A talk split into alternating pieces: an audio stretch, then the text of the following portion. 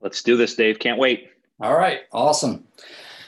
With Kevin on the line, let me go ahead and welcome everyone. Uh, we are expecting a full house today. We actually had to make additional room. So uh, thanks for that, and thanks for joining uh, Kevin and myself for putting 2020 behind you. I think we can all agree we want to do that, and also generating more leads and sales in 2021. Again, something we all want to do.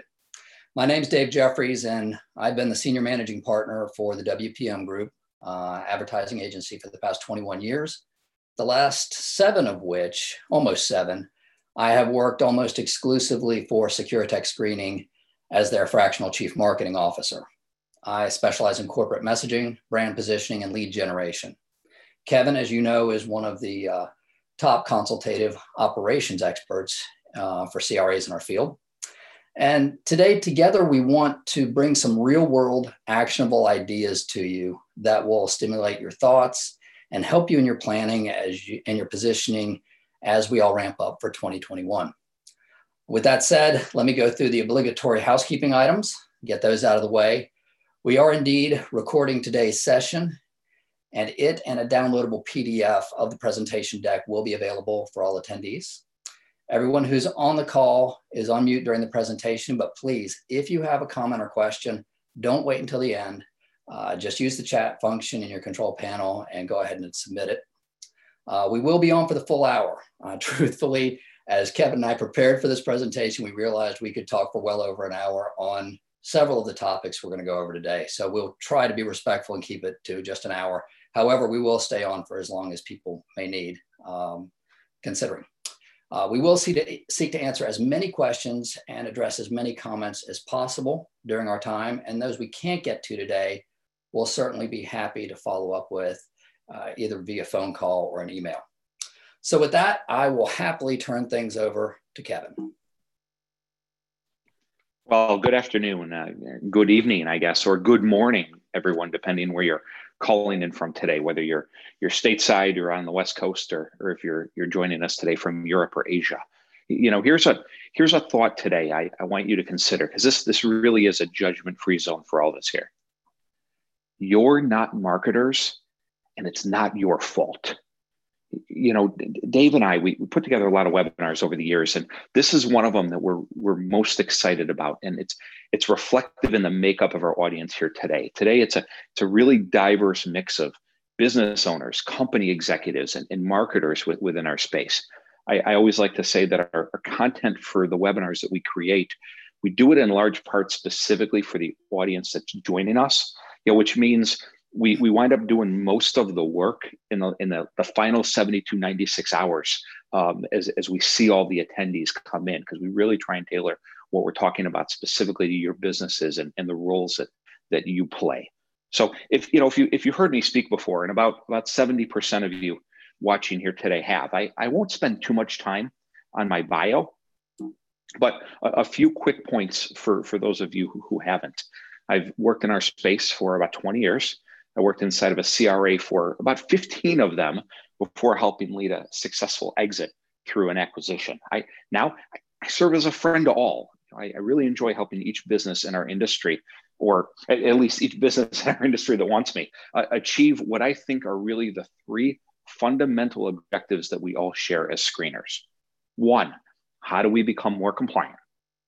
Two, how do we make our clients happier? And number three, how do we all make more money? And, and that's the part we're focusing on today, specifically how our marketing efforts, how our sales efforts can spur that top line growth to replace what we've all lost a bit of since March. I, I also work with employers to create and, and partner uh, to create programs with CRAs to best fit their needs. And it gives me a really good understanding of end user preferences, which then obviously gets to flow back to the guidance I can give CRAs on how to best run their business. And, and I always say my, my point in sharing this, I always feel really fortunate to see that 360 degree view of our industry and each stakeholder. It's that perspective that, that really lets me address these topics from a couple different vantage points. I, and as we head into 2020, tremendous optimism for each and every one of us to reconfigure our businesses if it's struggling, to enhance it if it's if it's kind of plodding along, or to propel it if it's if it's really succeeding. you know, Dave and I want to help each of you become the best version of yourselves today. And, and that's why we're excited to share some of these ideas with you guys. And, and lastly, if you're having trouble sleeping at night, I urge you to download and subscribe to my podcast, which I've created to teach others the, the best way to create and operate a profitable CRA. So now I'd, I'd like to introduce my, my co-presenter today, Dave Jeffries. Dave is, is typically the, the wizard behind the scenes on these webinars who puts them together. But today we wanted to throw back the curtain and, and put him front and center. Um, those of you who may know me personally, my wife runs a, a marketing communications agency. So I'm around marketers all the time. And I got to tell you, Dave's at the absolute top of the list when it comes to our space. And, and it's an important gap that he fills, right? A lot of marketers are great at marketing, but don't really know our industry. A lot of people are great at our business, but don't know much about marketing. Dave kind of sits in the middle of that Venn diagram, a great marketer who, who knows our industry inside and out. So Dave's the one who's the real star of the show here today. Today. So Dave, welcome to the webinar. Thanks for the kind words, Kevin. I'm glad nobody can see me right now because I'm actually blushing. Uh, I am, uh, to be perfectly candid, everyone, I am usually more comfortable behind the scenes. I am not the front and center guy. Um, my job is to help clients make money. I mean, that's the that, that's what it comes down to is to be successful to achieve their dreams. I'm not going to go into all of my history. You can see it on the on the page there. I've worked with Fortune 100s. I've worked with small mom and pops. Um, I get as much joy and pleasure and satisfaction about working with a small company as I do a large, probably more, uh, because there's a whole lot more upside and you can really get to know people very well. Um, I developed a fractional CMO model with our agency early on because it really allowed us to get side by side, shoulder to shoulder with our clients. Uh, we weren't operating as a, uh, a bolt on or a pinch hit solution. We really wanted to understand their culture, their desires, their dreams, what had worked for them in the past, what hadn't, and not uh, just be a jack of all trades, master of none. So when Chad LaFon, who many of you know, he and I have been friends for I don't know, somewhere around 10 to 15 years at this point. Uh, he contacted me and said, I need somebody to come in and help me turn things around at Securitech. I was happy to uh, happy to roll up my sleeves and get started. So that's that's me in a nutshell. And with uh, that brief roll call and bio uh, completed, I'm going to turn it back over to Kevin for today's agenda. And yeah, and as, as we dive into what we're going to cover today, guys, you know, thanks to each and every one of you for for joining us. You know, I'm I'm always very cognizant of we're busy, we got a lot of things to do. How you choose to spend your time is indicative of, of what you value. You know, today's a big webinar day. We got a TAS webinar today. There's a PBSA webinar today. You joined us. So again, thank you for that, guys. All right, what are we going to tackle? You know, common mistakes. What, what did Dave and I see everyone doing? Um, and, and what's right about that? What's wrong about that if everyone's kind of, you know, doing doing the same things? Um, what did Dave and I see, you know, people not doing? Uh, how can you capitalize on that? Uh, some industry predictions. I, I, wrote an article that's going to appear in the next PBSA journal. We'll do a sneak peek of that. Where do we kind of see the landscape going um, as, as we start to turn the calendar? Metrics. What do we look at? What, what don't we? What do your outside agency partners or your internal marketing teams talk about and, and recommend driving toward? Um, and then from our vantage point, you know, how do we cut through all that? How do we pull out the metrics that really matter? sales relationships, um, management to sales, marketing to sales. What, what do those communications look like inside of a building? How those teams view each other says a lot about whether you're going to accomplish your goals. Why? How? Stick around. That's what we're going to talk about. All right. So, you know, as we head into 2021, I mean, it's just a weird, this is just a weird year. And weird is probably the best thing we can say about 2020, right? You know, we're we're working from home. We got kids running around. We're homeschooling. I'm I'm talking to you guys, and, and I'm wearing a reelected Goldie Wilson for mayor T-shirt. And uh, ping me if you get that reference. I, I uh, you know, we'll do a free half-hour consulting session if you, if you know what that is. Um, but you know, as, as as we as we turn the calendar, right? Owners are really recognizing business just isn't going to bounce back to what it was six eight months ago. I'm I'm a I'm a firm believer that as we as we hit the new year, you know, owners won't nor should they duck their tail between their legs and, and just limp into the new year with business down 26% from a year ago. They're going to fight back and they're going to fight hard. You know, it doesn't it doesn't mean revenue returns because that organic five to ten percent growth that we saw out of most of our clients the last couple of years returns. That's not how we get back from minus minus twenty six percent. So clawing back means clawing clients away from you. How do we look inside of our organization and look through our sales and marketing efforts to build a moat of protection around our current client base? How do we use our sales and marketing to position us to kind of play offense a little bit to go out and rebuild ourselves? I, I really think 2021 it's going to be a year of a lot of web demos, pricing proposals, test searches by our clients with competitors in a way we haven't seen in past years. A lot more of our clients are going to take a trip around the dance floor with competitors than normal. And, and again, to combat that on our end, both to protect and go get the marketing efforts, of things we're talking about right now, this plant, this is the fertilizer. This is what, what lays the groundwork for future new client sales. So before we kind of dive into what works, let's let's look at some common marketing mistakes from from Dave's point of view. Now, Dave, as we look at this, there's a couple contradictions here, right? You know, where do your eyes take you as as you look at this list? Well, I mean, in in, in all honesty, every one of them that you have on the list here, Kevin, resonates, um, but only because there's so many different businesses being affected by completely different circumstances. Um, and there are literally as many different uh, approaches to marketing as there are uh, variables that affect our business. So, what may be spending too much money uh, for one business, uh, but it's being allocated incorrectly, um, is just as bad as not spending enough money or spending money on the wrong things. Uh, to my way of thinking, that's the big one. Um, is spending money on the wrong things because whether you're spending too much, not enough, whether you're trying to outshout the other guy, as, as, as you like to say, um, whoever has the biggest megaphone, uh, which I've heard you say in several of our webinars in the past, or the lack of intentionality. It all really, the genesis is spending money on the wrong things, focusing on the wrong things, and not necessarily uh, having the right approach um, and that will that will really bring about uh, the other issues that you have on the list here, and it'll make you feel like you're not spending enough or you are spending too much, but you don't know whether if it's. Uh, this is just like that.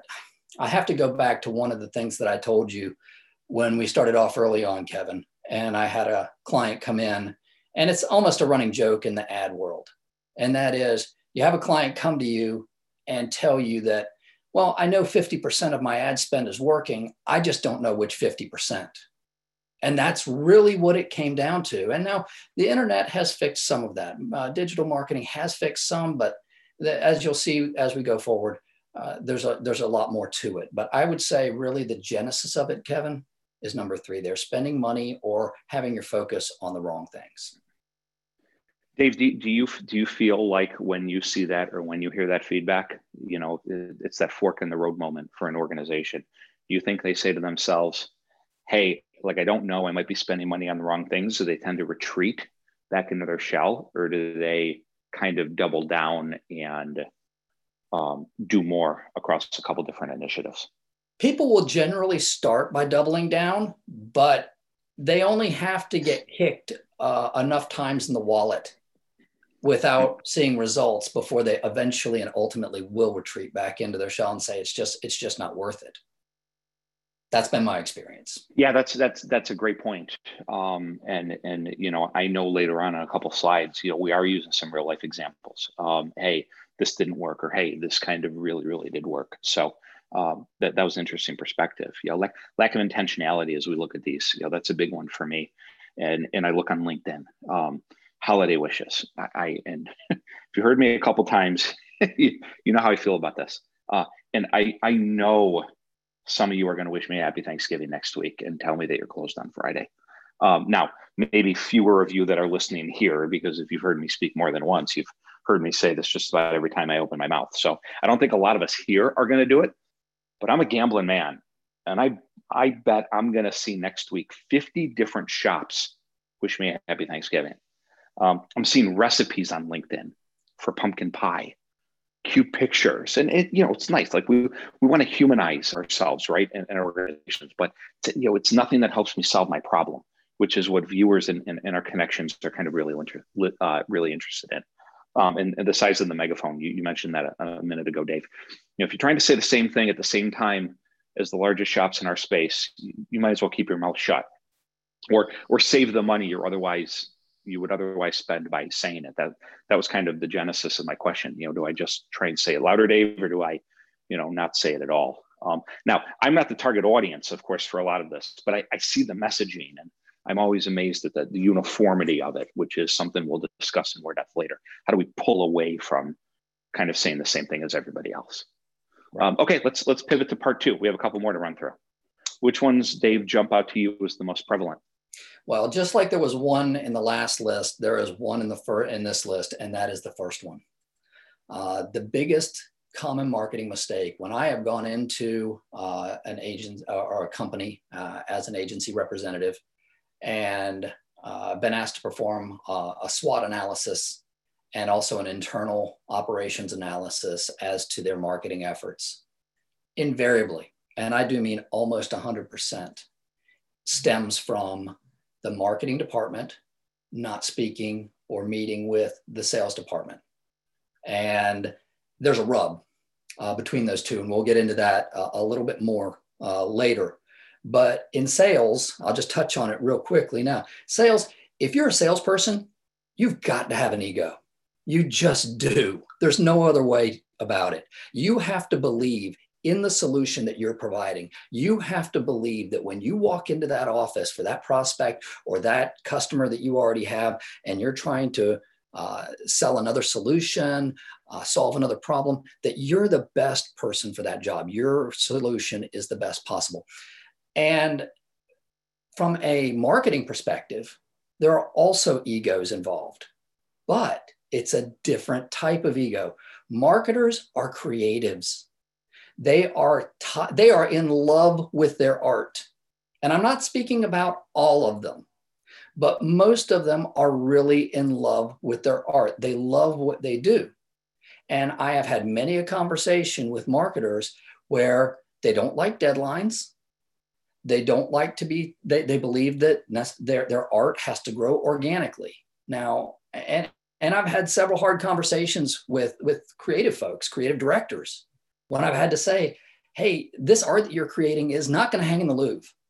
It's not going to be at MoMA.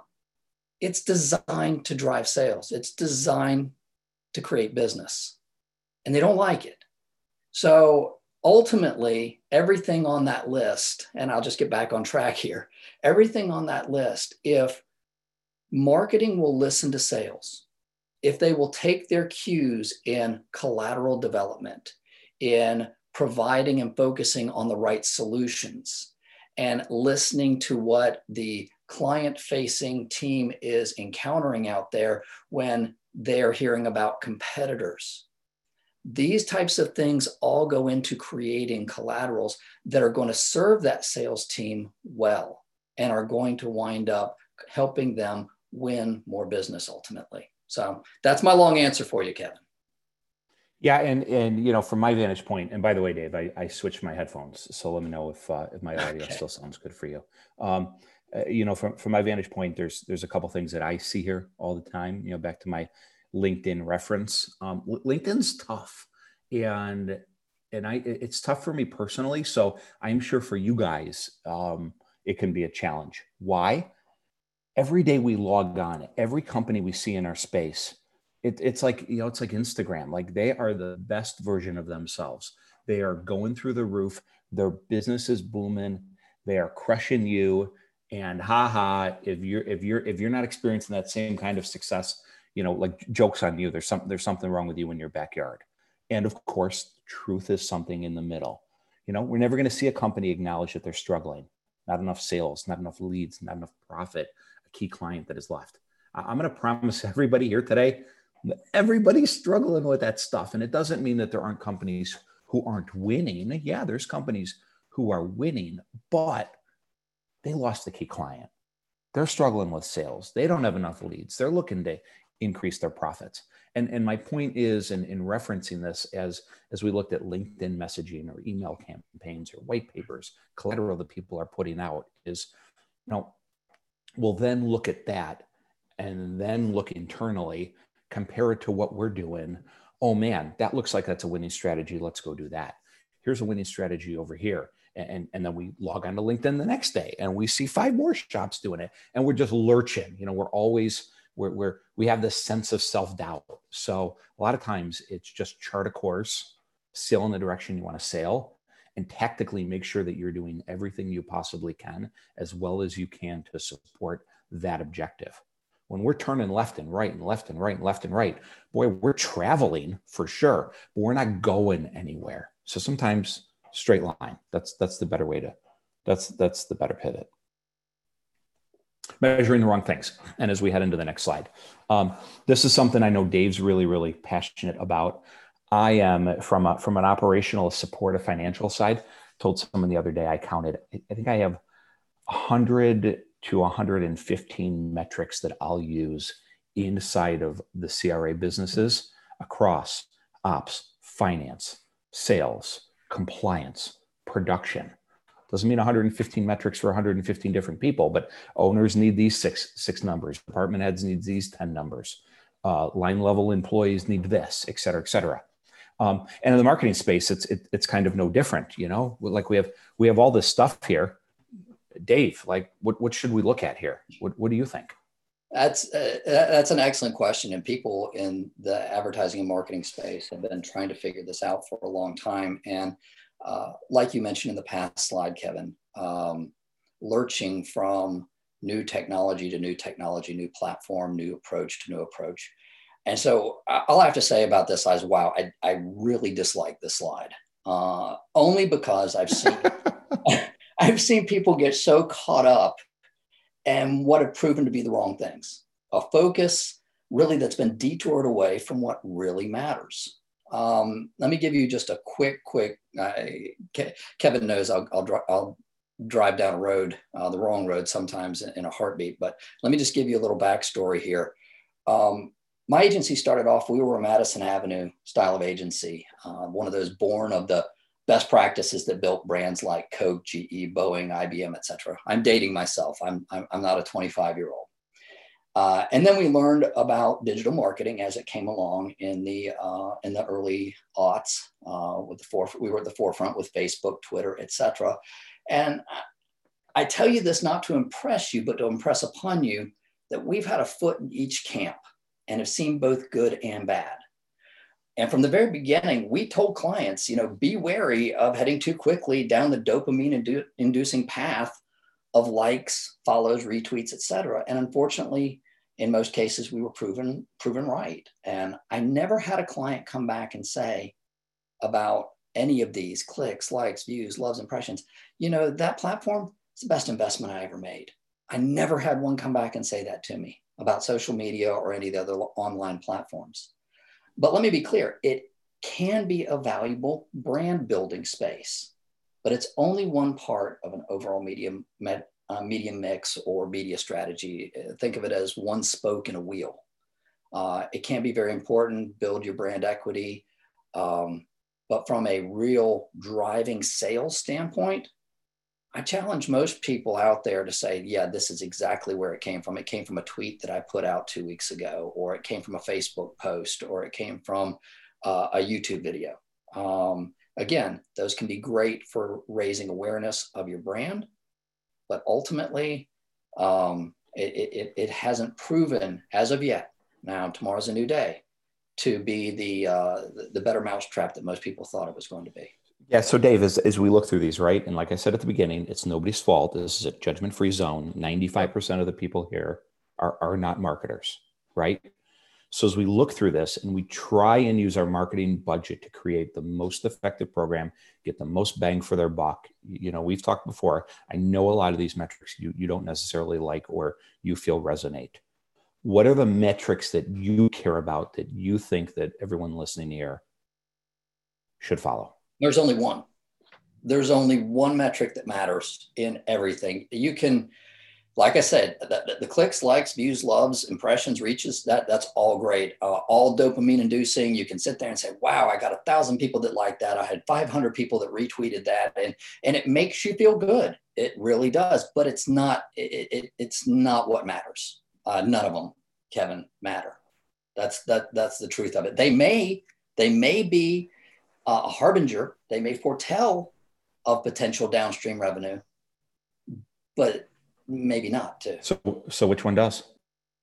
This one. That's it. And that's why my clients have. Well, that's simple. Have loved me. We don't go home now. The only way I measure whether or not our efforts are worthwhile.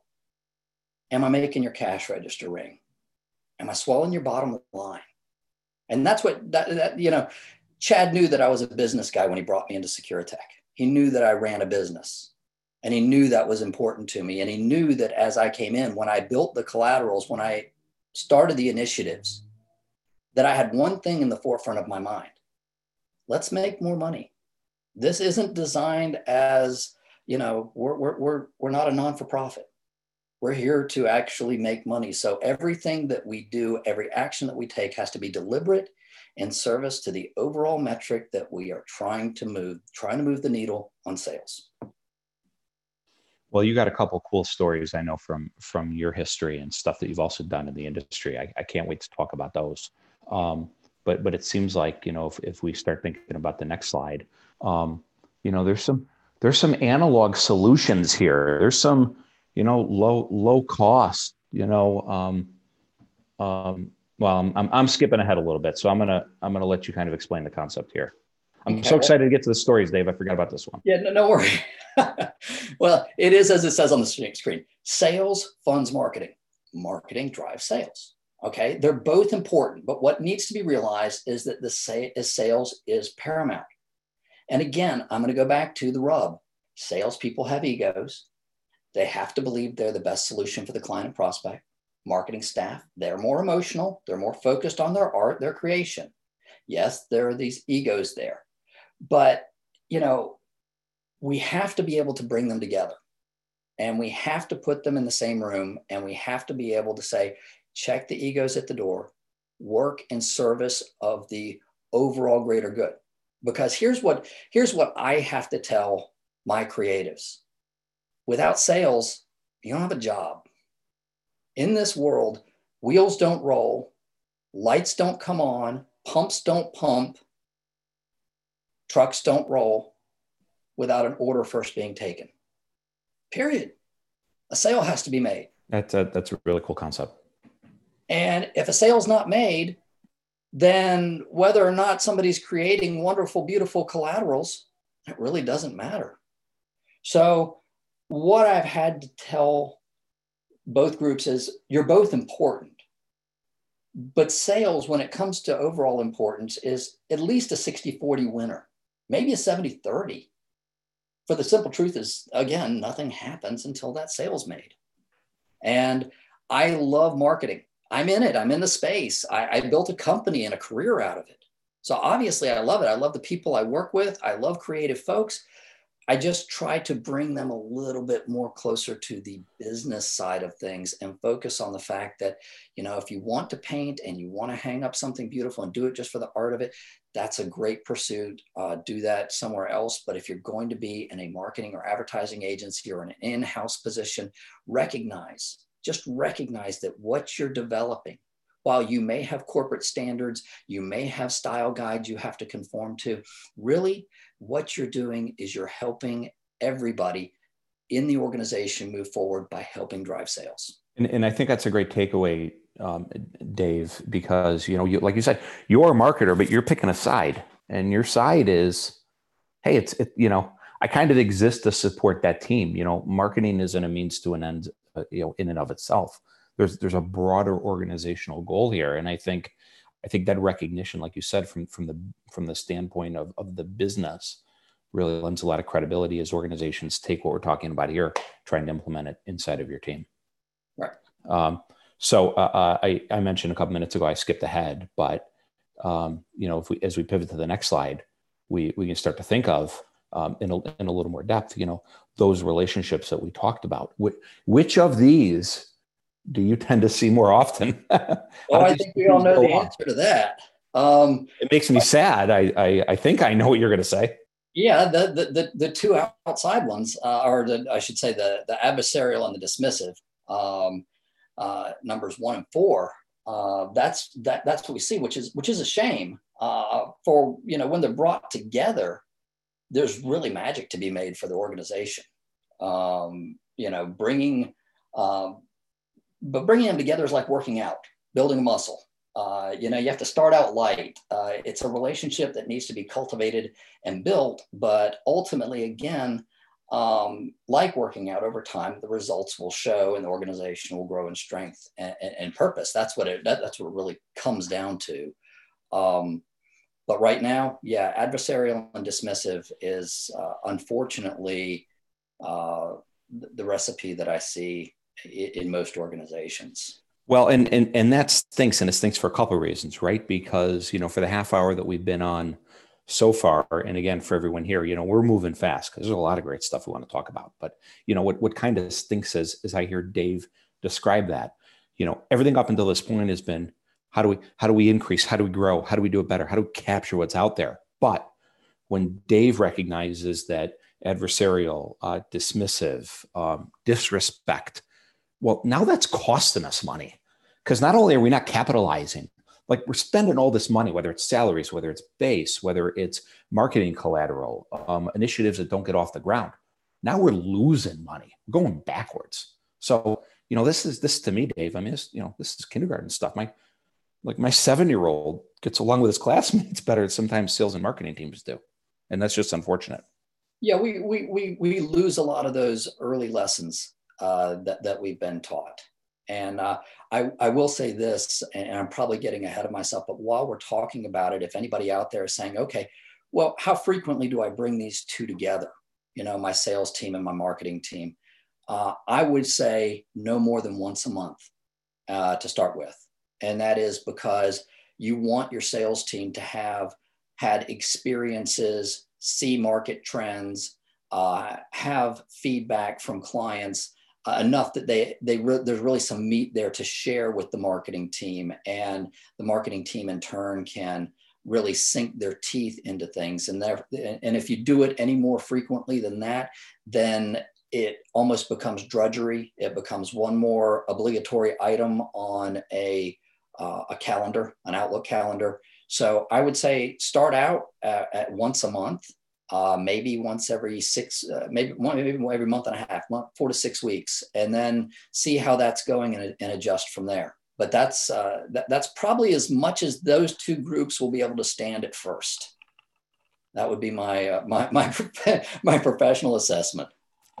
That's a, that's that's great feedback. Um, let's let's take a look at the next slide. This is one that I'm I'm really really excited about because um, we're going to throw some some real life examples. Yeah, um, this is the one that I really like, and I'll, I'll, try to be quick and not drive into the weeds. Um, I heard uh, you heard Kevin mention briefly early on about owning a problem, and this is a concept that was, uh, gosh, many years ago, more than I care to remember. Uh, I, I, had heard, but it, it can't be overstated. Every year I'm in the marketing advertising business is a lesson in psychology and every year, the concept of owning a problem becomes more and more important. And uh, let me let me put it to you this way. People do business with you not because you're a great person, you may be, okay? Or because you have every screening service available. They do business with you because you solve their problem. Period. End of story.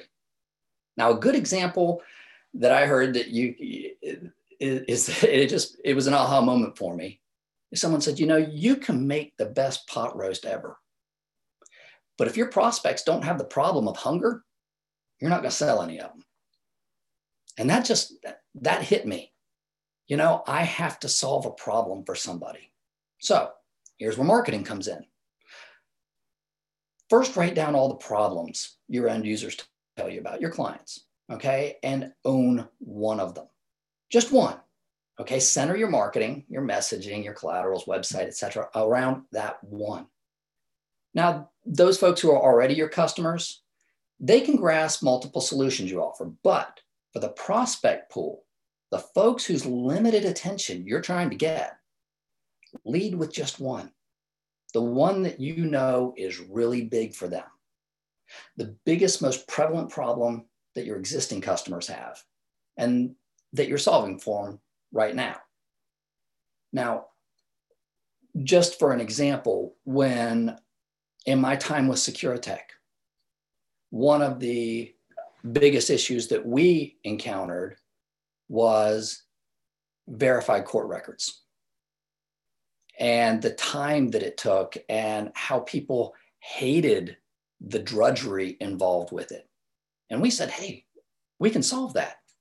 Let us do that for you. We've got the staff, we've got the expertise. And month after month, quarter after quarter, that business grew. So we went out there and we took that one problem and put it front and center. And then we we integrated some others, but that's that's one we really led with in recent years. So when I say leading with a problem, okay, so now you've got your problem, you figured out what it is you solve better than anybody. Okay, you have an area of expertise, you've got it. So what do you do with it now? Okay, you lead with it. So what do I mean by that? I'll give you a quick example. Let's say you're in a social setting, a business networking event or something like that, and you and another person you recognize as another uh, background screener are in the same conversational circle. Someone approaches and asks the other screener, uh, What do you do? Most common answer is probably going to be something like, I guess, uh, I'm in the background screening business, uh, pre employment checks, drug testing, continuous monitoring, et cetera, things like that. Then this person, being polite, makes small talk with the other screener. How'd you get into the business? What are the trends? How's business for you these days in the age of COVID? And then, you know, after a little small talk, they'll move on. Probably an opportunity missed, maybe an opportunity missed, but we'll never know.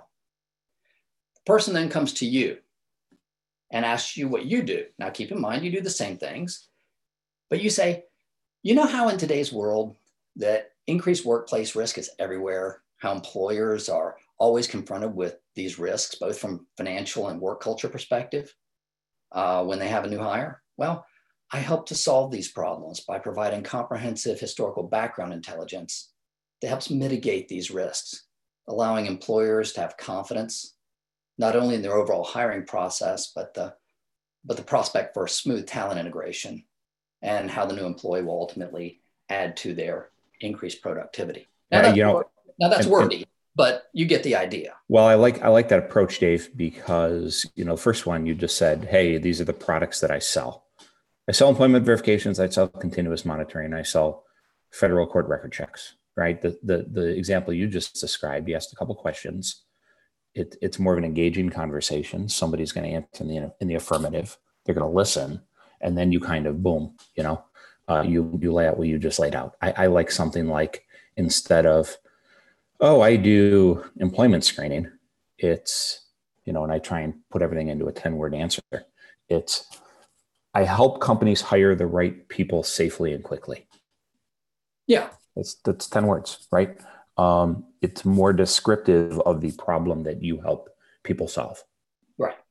Um, you had a you had a law firm client you know in yeah. in, uh, in, in your outside of screening world yeah outside of the screening world but this is a this is a prime example we had a small firm in milwaukee wisconsin and they were being squeezed out by those people that you say kevin had the uh, the, the bigger megaphone and uh, whether it was google adwords or whether it was native search they were page four five six and they were an accident and injury attorney so they did everything that everybody else does. They did uh, slip and fall, car accident, motorcycle accident, dog bite, OSHA violation, whole nine yards. And they called us and tasked us with increasing their revenues. And I said, okay, we'll, we'll take a look at it. And uh, at that time, we had a, a, satellite office up in the Wisconsin, uh, up in the Wisconsin Madison Madison area, and so we started looking at it and we did some research and we found out that I 94 going through Milwaukee had literally averaged a car wreck every day.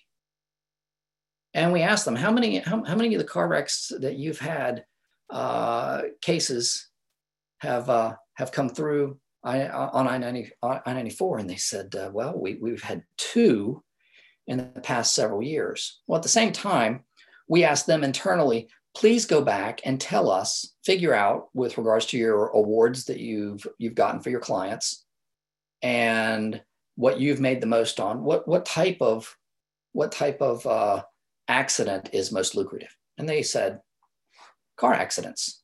So we put those two together and we positioned them and they did their homework as the I 94 car accident specialists.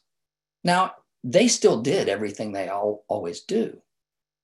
But all of a sudden, by refining their market position and their message, they were number one on Google for auto accidents. I 94 just happened to be an ancillary tag. And they were number one on both native and pay per click search. And in the next six months, their revenue increased over 40%. So that was a huge win for them with a very easy and obvious market shift in their in, in their messaging. you know what what i liked about about that example dave is is we're talking about and, and if we translate pull that back into screeners and tie it into that own a problem concept you know we're saying how do you sell more how do you get more leads? Let's let's use that example. How do you get more leads? I'm going to take the one problem that I have determined by talking to my clients, talking to my prospects, etc.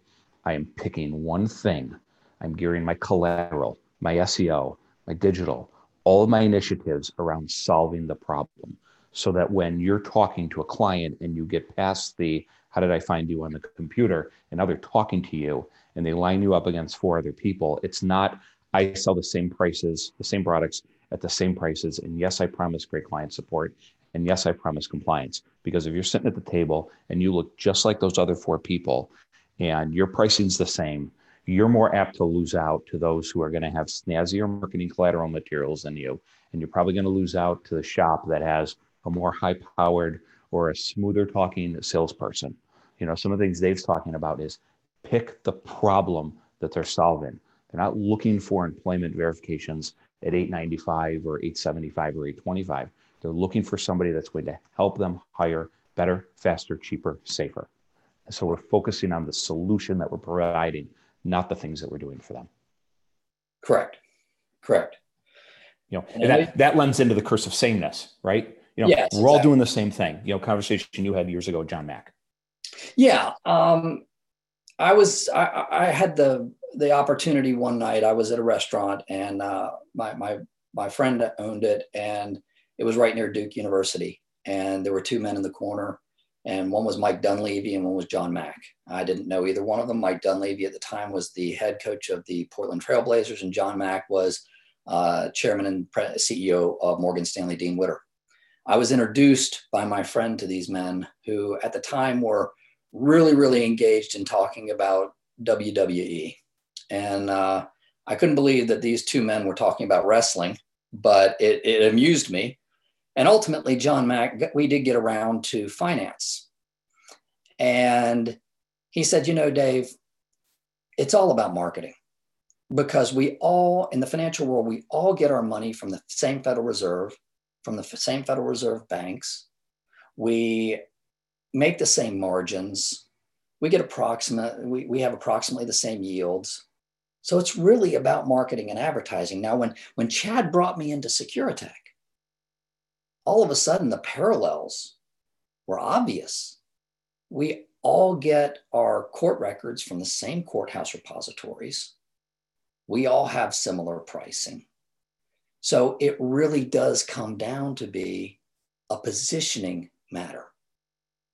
And I just couldn't help but draw that comparison. And when I was telling Kevin about it, I said it was it was natural for me uh, because at that point in time, we I was doing some I was doing some work in the in the financial world, doing some marketing in the financial world. So that's why John I, I needed to ask this uh, titan of finance, John Mack, uh, how he was positioning things. And then when I came to Securitech, it was it was a no-brainer. And we got together and we started talking about, oh gosh, there's CDAS, court data as a service. And I'm sure some of you have seen it out there, where we have this umbrella, but we have these different solutions that we provide. It started off with Synaptech, our court, our, our, our automated court data, and then it moved into um, you know monitoring and pointer data and things of that nature.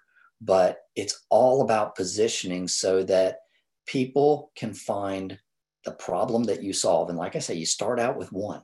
You know, we started off with Synaptech. We started off with the automated court data. We wanted to make sure that we had as more uh, more automated jurisdictions than anybody. And we wanted to make sure it was cleaner and that was easy to integrate that we could put custom filters on it and we could do all the things that were necessary. We were solving problems left and right. And then that led to more Dave, let's let's do barking dog real quick. And, and my point for everybody listening is because we're mixing in some screening stories and some non-screening stories. Yeah, yeah. But as Dave and I, you know, would, would would just talk over the years, I'd say, hey, these are really good things for this audience to hear because even though it's a non-screening example, it just shows how you think of it the right way and you spend money in the right place, not spend more money, not spend less, but just spend it in the right place just the returns and the benefits, the leads you can generate, the sales you can close are, are really astronomical. So let's do Barking Dog real fast. Okay, real fast. Um, Barking Dog, uh, I b- Reader's Digest version. Again, I'm dating myself. Barking Dog, I backed into a lead generation formula for this company. Now it is a small two person business, and they create these signs that you've seen on walking trails. If any of you have been on a greenway or a state park or a national park, you'll see these cantilevered signs, usually rectangle, have a plastic sheet over an informational page that shows the flora and fauna you may see out in the park or on the walking trail or rules for the park, etc. Well, they had a new product that they thought was going to be great. I won't go into all the details of it, but it had a minimum sales price of $5,000 and they said we need to av- we, we we want to do this. We're one of the few people that can really solve this problem for parks libraries etc with these signs that we're putting out. And i said okay let's let, let, let's look at that. And we put together a program that involved adwords it involved video involved automation and it also involved um, the ability to archive inbound leads so that those that didn't purchase immediately were automatically kicked into a list for additional future downstream marketing. So the net net of all that is the first year we implemented it, they were averaging two to three inbound leads a month. Okay. The second year, they were between four and six. And in 20, just to skip ahead, in 2019 and 2020, even in COVID, Okay, when we when, when the bottom dropped out in March and April, they were at a point with this lead generation, they were actually still generating one inbound lead every business day on average for those months. And at a minimum sales price of $5,000 and some of their solutions in the $20,000, $30,000 range, that was a that was a ton. It really um, to give you an idea, the second year in um, the first two years, they had a top line revenue of just over $560,000 uh, for the two of them. What their program cost them? What their marketing program cost, by the way? The first two years in uh, in operation, it was uh, just a little over. I looked at that number not too long ago, Kevin. It was about thirty six thousand dollars. Pretty good ROI, buddy. yeah, sign, sign me up. Sign and that was up. that was with the again that was with the um, you know, the four to six inbounds uh, per month on average. Yeah, uh, you know, so it, it, it's indicative as as we kind of think of some of Dave's solutions is, uh, you know, and I, I struggle with this, right? There's no shortage of ways to spend money. There's no shortage of solutions to try, but doing the right ones, thinking of it the right thing, finding the right program to own, using the right technology, uh, the right lead generation campaign, it can generate leads and return some real, real nice numbers. Um, let's let's uh, let's move on to some of the reasons you know we're, we're so passionate about this. So you, you know if, if you've heard me speak before, I I think there's a bunch of different ways to build an empire. Right? It doesn't have to be all sales marketing all the time, hiring all the headhunters, you, you know the the the uh, the big game hunters in your system, throwing a ton of cash at them. You can make a ton of money a bunch of different ways in your business. But I tell you, in in 2020, um, the, yeah, I, I really think going back to some of my early concepts, a lot of us are down. A lot of us want to rebuild our businesses, and we're going to do it to just claw back. Um, you know, business just isn't going to snap back organically when a bar in Georgia opens at 100% capacity because our current client base isn't going to have that organic economic activity to bring us back to where we were eight or 10 months ago. We're going to have to go outside. And a lot of things we're talking about here today, let's build a mode of protection around our business but let's also start to lay the groundwork with our marketing efforts to go get more as, as we head into the next uh, uh, the next year. So you know here we kind of have um, you know the, the, the sliding scale of cost. You know Dave talked about Madison Avenue. You know the external agency, which is kind of the local agency, the regional agency for a lot of us. Um, some of us run internal marketing teams, and then and then kind of the fractional model that Dave talked about. Dave, what, what are some of your thoughts you have as, as we uh, as we look at the pros and cons of each? Well, some of you may use these, mo- right? You, you guys, you know, everyone here uses one of these four models. What, what do you right. kind of think, Dave? Um, ultimately, um, unless you're a, a, real heavy hitter, the NYC ad agency, whether you're in, uh, you know, Chicago, LA, uh, Boston, New York, uh, they are really, you know, lots of capital, very stable, polished, uh, huge cost. And again, they're not usually very quick to respond unless you're a, a big client on a big retainer. Uh, the external agency, very good, uh, like the like the local externals, um, but there's always a push pull. They're not going to be as uh, immersed in your culture, your business, uh, understanding what it is you want. They may be a non-endemic. They may be outside of the space, not have had any experience with background screening or uh, background intelligence of any kind. So there can be an adoption curve that they have to come up on. Uh, internal marketing team, much faster and greater response, but a lot of times uh, folks may not, uh, smaller shops especially, may not have uh, the desire for the extra payroll, uh, the benefits, uh, the taxes, etc. so there is there is a limit there sometimes. I enjoyed the fractional CMO model. There's also a limitation with that. Um, I do get very involved with my clients. Um, they know me very well. I know them very well. I'm neck deep in their business, and that allows me to understand better and produce better results for them. So ultimately, I try to set things up such that they are very automated, uh, and and and people only need to call on me as needed, therefore not incurring uh, additional ongoing expenses. Now with Securitech, they said, what would it cost for you to just be our guy, pretty much? And so uh, we worked out an arrangement where it was it was almost exclusive, not completely, but uh, it was a it was a good and, and, beneficial relationship. So really, unless you're a big uh, a big player, one of the three bottom ones is probably going to wind up being uh, options two, three, or four is going to wind up being the the solution. Yeah, you know, the, the, those are those are some good pros and cons, and I, I see a couple of them. Uh, when I was inside of a, uh, a, CRA, one of the largest agencies in the world was a client of mine. Um, you know, so you get to kind of take that look. What's that global um, that global agency model look like with a hundred different shops? You know, all across the country. Um, the in- internal team inside of the CRA, you know, that's a, another nice option. But you know, most most marketers who don't go the agency route, they tend to seek out the larger corporate opportunities. So across our whole space, there just isn't as much talent that naturally gravitates toward the background check industry. Doesn't mean those of us, you know, even listening today in these roles are ineffective. It just means that there's there's not enough of us to, to go around.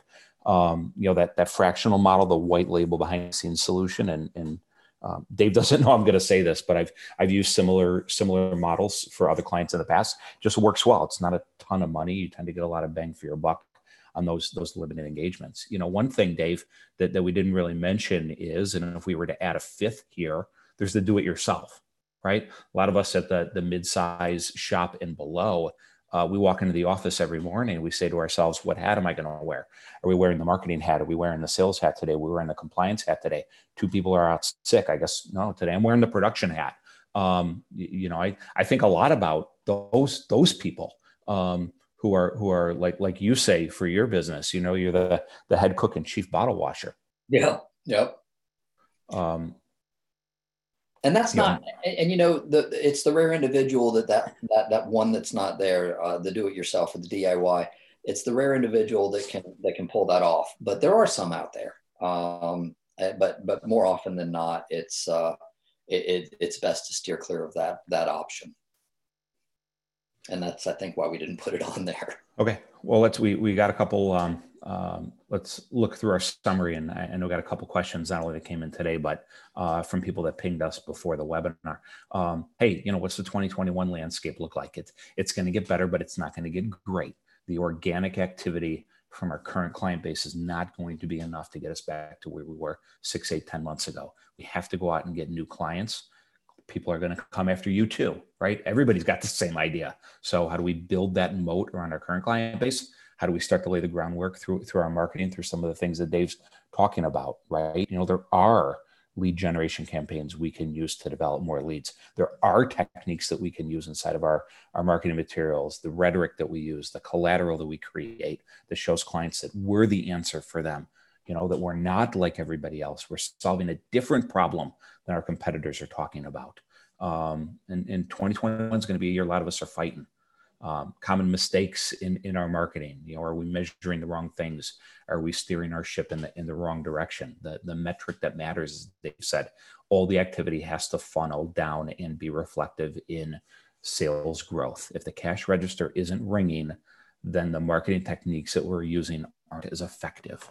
We can have a ton of clicks, a ton of likes, a ton of shares, but if it's not translating into conversions it's not translating into new sales, then we need to back up and, and adjust accordingly. Typical relationships. Hey, sales and marketing, you, you got to get along, right? And sometimes it's as simple as from a leadership level, as managers, as owners of businesses, we need to get adults in the room and tell them to get along with each other. It sounds like it doesn't need to be said, but sometimes it does. And the reason I mention it is, is we, you know, kind of wrap up that concept. We're spending a lot of money, and a lot of times spending a lot of making if you're spending a lot of money is okay if you're making a lot more because of it. But if we're spending a lot of money and we're not making it because people can't get along then we're moving in the wrong direction. Um, and then the last thing dave kind of like a like an apple presentation. One more thing um, yeah. something that we, we wanted to share that uh, we hadn't talked about yet. Well I, I, I, thought it was important when you, when, when you mentioned it is that um, i am a big huge massive proponent of video. Uh, i am I, I'm an, I'm an exclusive cinematographer for Getty Images. And I'm one of those people that uh, I, I, hate most marketing videos that I see. Uh, I, I, I, don't like them. Uh, they don't have any production value. They're not compelling. They're not moving.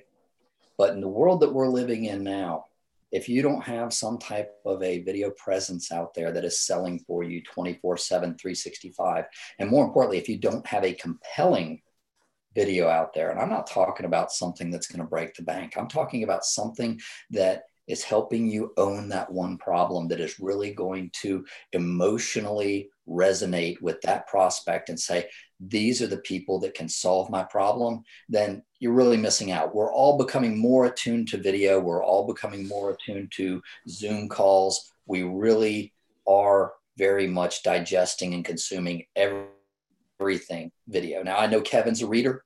Um, he will read copy. I will push a button and watch it and listen to it before I'll read it. So uh, you you have a webinar that has two distinct perspectives here, but that is that is my one magic bullet. And if I were ever to make, uh, and as a matter of fact, video plays a component in the lead generation system that's been so successful that I mentioned earlier on too. So um, I have a good basis for my for, for my assertion.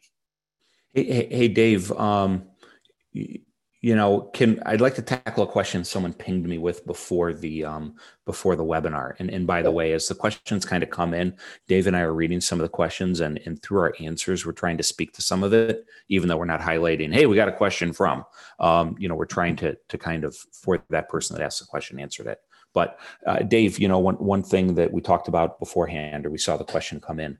Um, what marketing techniques you know might have been real real good 5 10 15 years ago that you just don't see gaining much traction today?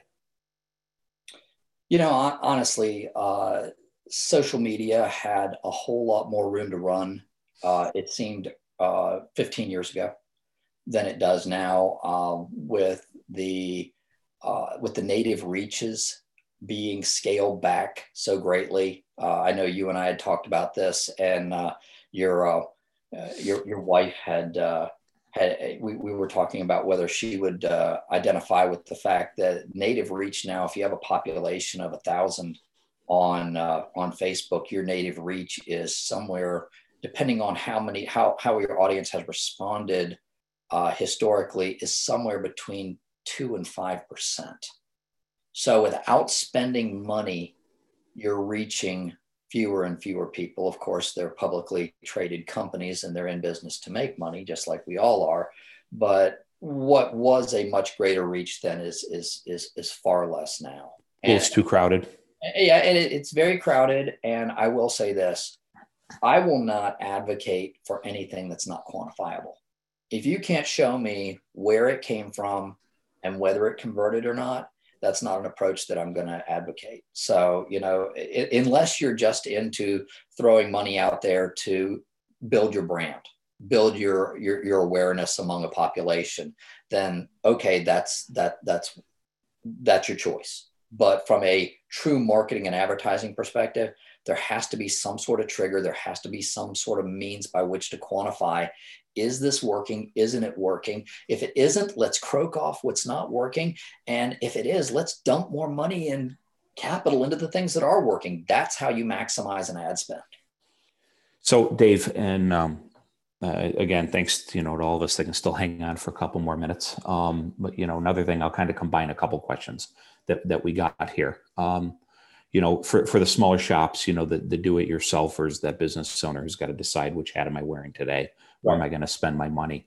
Um, if I can kind of pick one, right? Hire a salesperson or run a marketing campaign.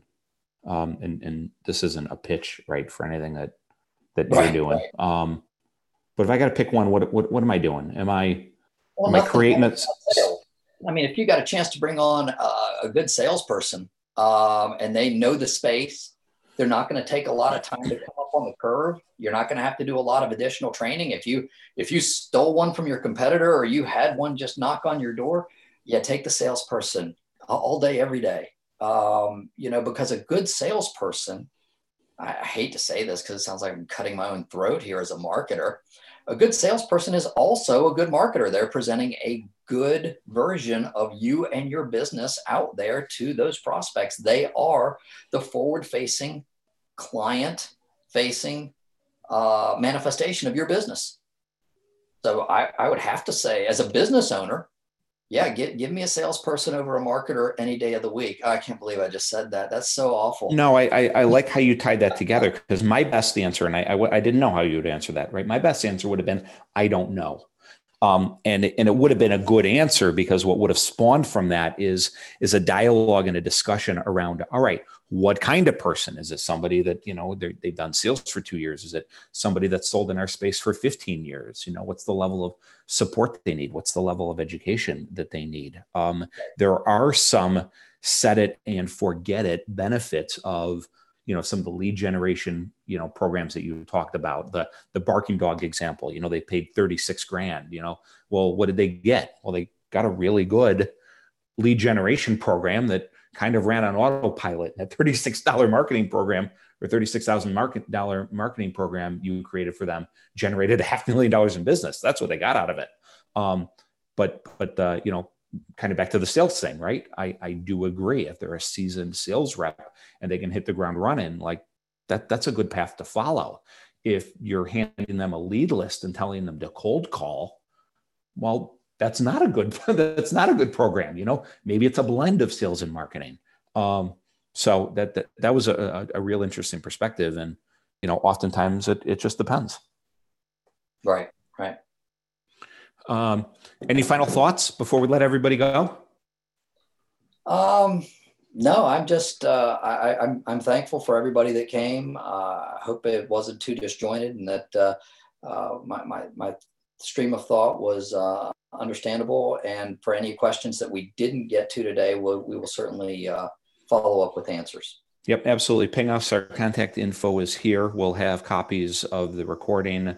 Um, I'll post this on on Background Check Radio. Um, we'll send this out to anybody who who wants it as a follow up. Again, thank you everyone for your time and have a great afternoon. Take care. Thanks, everyone.